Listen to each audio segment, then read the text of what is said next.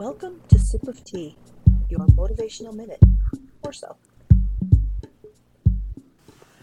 Today it's really easy to dwell on memories of past events that we're presently unable to attend. There's a comfort in remembering fun times.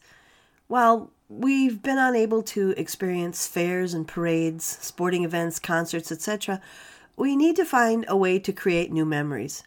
Exploring in your backyard, camping in your living room, popcorn in a movie with a friend, sports watch parties, or even online dance parties. In a time that is easy to dwell on the loss and focus on the past, we need to step up our creativity. We need to tap into our imaginations and find fun. It's there. You need only to seek, and you will find.